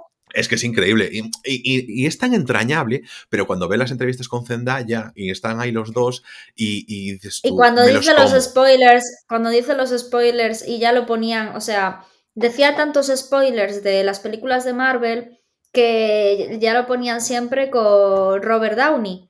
Y, en, para que lo controlara un poco, o iba con Robert Downey o iba con Cumberbatch, Cumberbatch se llama. Benedict Cumberbatch, sí, sí. Eso, el del Doctor Strange ya lo tenían en plan, soy tu tutor, para que estés calladito, ¿vale? Y en un momento dado dice un tremendo spoiler y ves a Robert Downey en plan con los ojos en blanco, rollo, no lo puedo parar. no lo puedo parar. A mí me encantaba ya el convertido ya en meme de, este, de estos últimos días, que era, oye Tom, cuéntanos algo de la película. Y decía, no pienso contar ningún spoiler de la película, y Toby y Andrew tampoco van a decir nada. Y es que me parecía ya la monda. me parecía no, increíble. No, pero Sí, sí, pero es que es, que es, el tío es, es, maravilloso. Es que hay un programa en el que, en el que dice que cuando fue eh, Vengadores en Game, que a él le dijeron que iba a una boda. ¿Sabes? Que aparecen al final en el entierro de Iron Man. Vale, pues a él para rodar esa escena le dijeron que iba a una boda. Entonces cuando llega y ve todo, no sé si es real, porque yo como me creo todo, quizás no es verdad, pero a lo mejor estaba diciendo una coña y yo me lo he creído, pero bueno, él lo explicó. Y, que parece ser que después él, eh, claro, preguntando por Robert, y claro, empezó a hilar un poco, ¿sabes? Pero en un principio le habían dicho eso, como que le cambiaban un poco las temáticas para que no, de, las cosas más importantes para que no las dijera. Porque es que tiene una, o sea, hay vídeos en YouTube de todos los spoilers que ha dicho sin querer. O sea, es, es, que el tío es maravilloso. Sí, nada, la verdad. Está, está guay además aporta una película y sobre todo yo creo que a esta le viene tan bien tener una persona que sea así, no porque lo suelte, sino porque te refuerza la leyenda de que es importante para... Es que muy pocas veces realmente en la cultura de los spoilers es realmente importante el spoiler, porque un spoiler yo no considero que me digan, bueno, pues hay una boda o que se casan estos y tal. No, me, me resulta el spoiler, no quiero decir el ejemplo del tan manido del sexto sentido, pero cuando hay algo que te cambia el giro, o sea, cuando te cambia el argumento del guion o todo lo que estaba planeado gira en torno a hacer esa decisión, eso es importante, ¿no? Pero el hecho de que ahora, sea, en Marvel es como, no quiero saber nada, no quiero ver trailers, no quiero ver nada porque todo me sorprenda. Bueno, chico, no pasa nada, ¿no? Si, si no todo te sorprende como eso, porque también está, la película puede ser buena sabiendo lo que pasa, porque tú de hecho la vuelves a ver y te sigue gustando, ¿no? Eh, no todo, no se puede vivir de momentos, una película no se puede construir sobre eso. Entonces, a mí es una de las cosas que me daban un poquito tal. Tanto se está construyendo una película sobre los spoilers, entre comillas, que puede haber y sobre esas sorpresas, que la película no se sostuviese por sí misma. Y como dije antes, para mí se sostiene al margen de eso. Y yo, que fui diciendo, bueno, pues aparecerán Andrew y Toby, sin más, o sea, bien, contento por eso, pero tampoco me flipó increíblemente cuando se empezó a hablar del tema, ¿no? Dijo yo, qué bien, eh, me parece interesante, ¿no? El planteamiento, a ver cómo lo traen, eh, pero incluso me generaba un poquito de rechazo por ese miedo a que se centrasen única y exclusivamente en la nostalgia. Pero la película, o sea, como todo Marvel, ahora está, igual que, bueno, todo Internet está con todo el tema de los spoilers.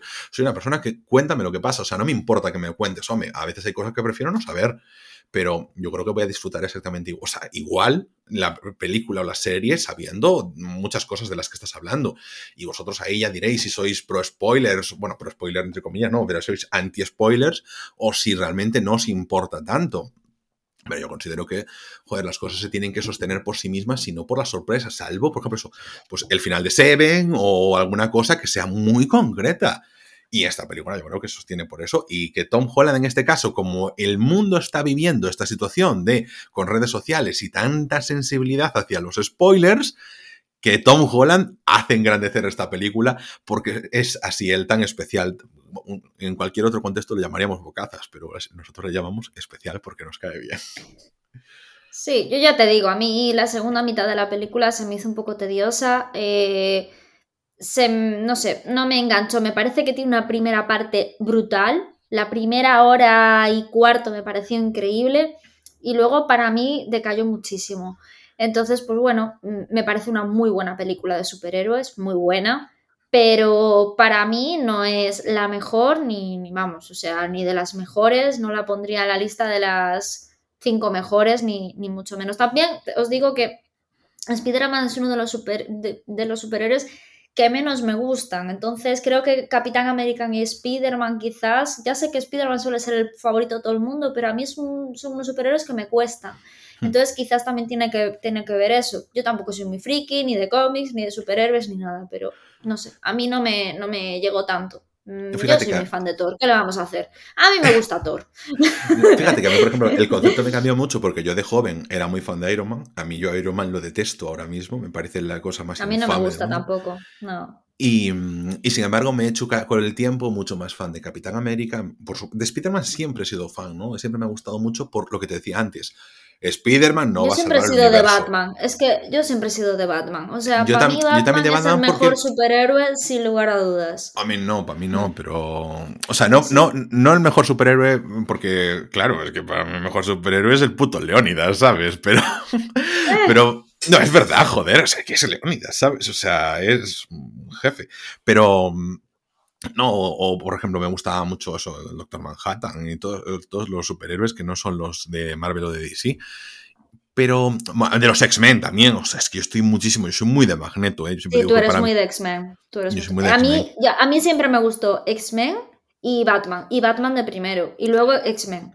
Ah, yo siempre también fui mucho del tema de Batman, pero claro, al, compararlo con Iron Man, porque me decía, me gusta porque no tienen poderes y, se buscan las castañas. Pero, por ejemplo, Iron Man, yo de verdad, le, cogí una rabia, le cogí un a, mí nunca me, gustó ni me gusta, o sea, no. Y Capitán América, que siempre me pareció la cosa esa patriótico, tal, tal, tal. Ahora me gusta mucho Capitán América, lo he, lo he entendido mucho más, entonces estoy mucho más. Y Spider-Man es que, no sé, me resulta muy intensito, ¿sabes? Muy intenso, tía. Tío, no sé, a mí me Pero a mí me parece. Mira, como me compares al asqueroso de Ted Mosby con Spider-Man, es que de verdad te tiene una tela de araña en la boca. Es que me parece. Es que Ted Mosby es asqueroso, pero Spider-Man es de mi corazón. Pero me, resulta. ¿A quién ha salvado Ted Mosby? ¿A quién ha salvado Ted Mosby? ¿A quién ha salvado Ted Mosby? ¿A quién le cae bien Ted Mosby? Nadie le cae bien Ted Mosby. A la madre de los hijos de Ted Mosby no le cae bien Ted Mosby, por eso se muere. Mira, yo me estoy reconciliando con Spider-Man gracias al Spider-Man de Tom Holland, porque me parece el menos intensito de todos. Bueno, a ver. Así que muchas gracias, porque esta última saga realmente es la única que me ha enganchado de verdad. Esa y Spider-Man 2 de. Spider-Man 2 de. Joder, la podemos volver a ver, la podemos volver a ver. Yo ya la volví a ver hace nada. Ah, sí. Bueno, vete a rascarla entonces. Somos, te dije, vamos a ver mejor Oye, vamos a hablar antes de. vamos a hablar de, de, lo último. Vamos a recomendar algo que hayamos visto y decir de la. Bueno, tú ya dijiste la película que vas a ver, que va a ser Matrix. Matrix. Y yo.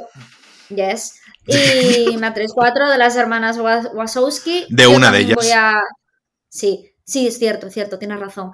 Eh, yo también voy a ir a verla el miércoles, no me acordaba, tío. Menos mal que me lo has recordado porque tengo que ir el miércoles por la tarde sin falta a verla.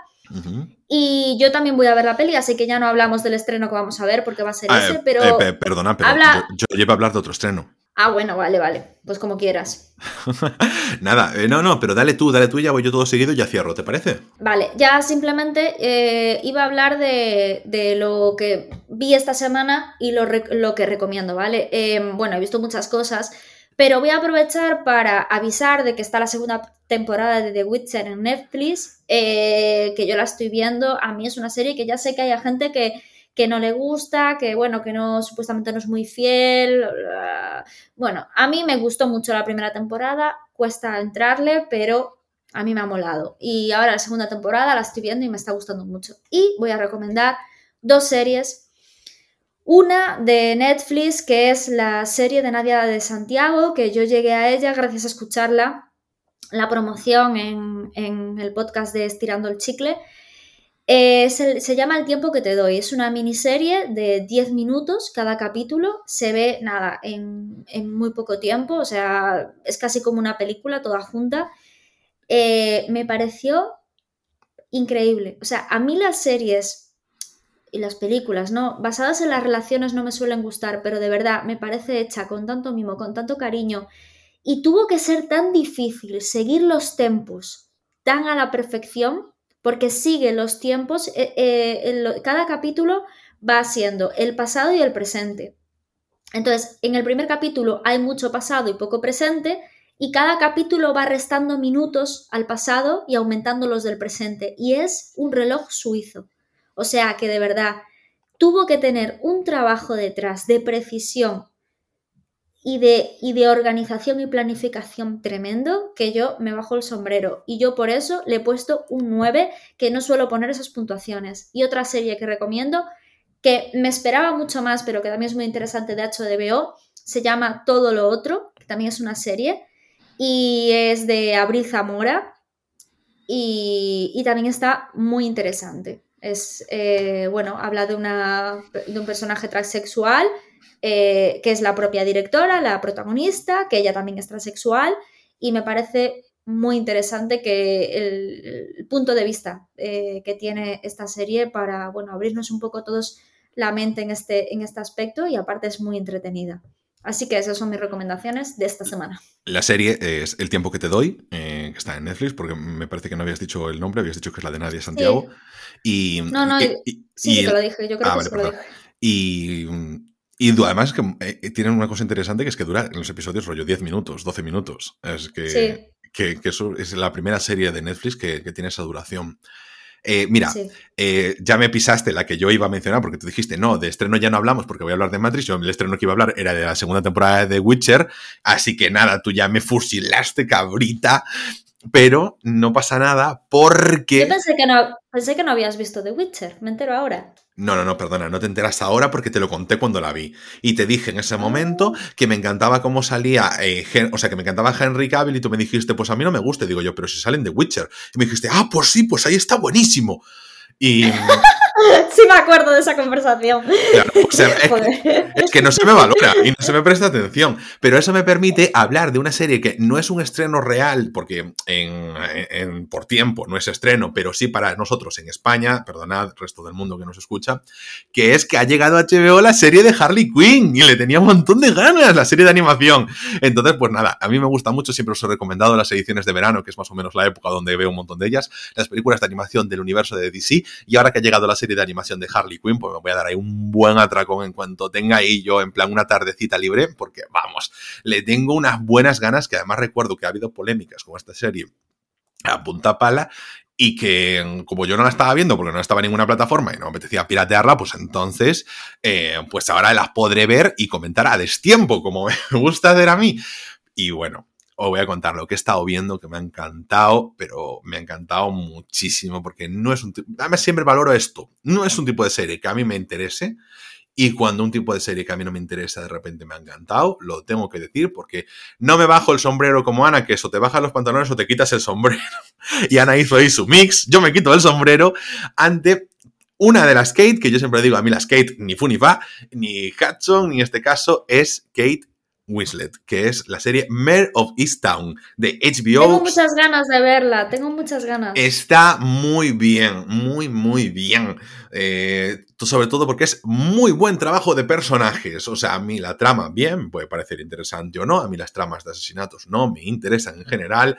Lo siento, amigos que nos escuchan, lo siento Mary, lo siento Ricardo, pero las tramas de asesinatos a mí en general no me hacen mucha gracia. Por eso, cuando hay una serie como Killing Eve o una serie como Men of Town, yo mmm, se la recomiendo a todo el mundo. Porque digo, si a mí que no me gustan los asesinatos me ha gustado, a alguien que le guste le va a encantar. Supongo, supongo. Y si no te gustan, pues dale la oportunidad, como dice yo. Podrá no gustar pero oye, mm, ya tienes la opinión de alguien que normalmente no le interesan y que eso sí que le ha interesado. Y también el luto, porque he acabado la tercera temporada, el episodio 9 de Succession, eh, que le follen a Tony Soprano, porque Brian Cox está inconmensurable en la serie de la década. Ahí queda dicho por mí en 2021. Con todo esto, Ana, no sé si tienes algo más que añadir, podemos dar por terminado el episodio de hoy, ¿no? Efectivamente. Muy bien, así que nada, esto ha sido Rayos y Retróconos, terminamos con hoy, así que recordad que estamos disponibles en Spotify, en Evox, en Apple, Google y Amazon Podcast, Podcast, Podcast, en cualquier aplicación de podcast y que podéis contactar con nosotros en arroba Rayos Podcast. Recordad que hemos cambiado nuestra cuenta de Twitter a esta flamante arroba Rayos Podcast es nuestra cuenta oficial de Twitter donde podéis comentarnos todas estas cosas. Por favor, decidnos qué, os ha gustado, qué no os ha gustado. Ángel, ¿por qué gritas tanto y por qué pisas tanto a Ana? Ana, por favor, quiero que me interpretes esta poesía al oído porque me encanta tu tono de voz. Cualquier petición que tengáis, que nosotros ya os pasaremos nuestro PayPal para que nos paguéis bien y que ya sabéis, cualquier recomendación que tengáis para hacernos o cualquier cosa que os hayamos recomendado, que os haya gustado, nos hace mazo de ilusión que nos lo contéis, de verdad. Es que nos, de repente hay un mensaje de Telegram de Ana con un audio de ¡Ah! Es que han visto en Twitter esta película, ya hemos recomendado porque lo dijimos nosotros y les ha encantado. Y yo te digo, ah, Dios mío, no puedo estar más puto contento, por Dios, de verdad. Es que en esos momentos a nosotros, a nosotros, se nos pone todo erecto. Se nos hincha el corazón. Exactamente, el corazón también se nos pone erecto. Y así que nada, nos podéis hablar en arroba rayos podcast, como dije ya por tres veces, la cuenta oficial de podcast en Twitter y nosotros nos veremos aquí mismo en siete días en Rayos y Retrócanos, el podcast.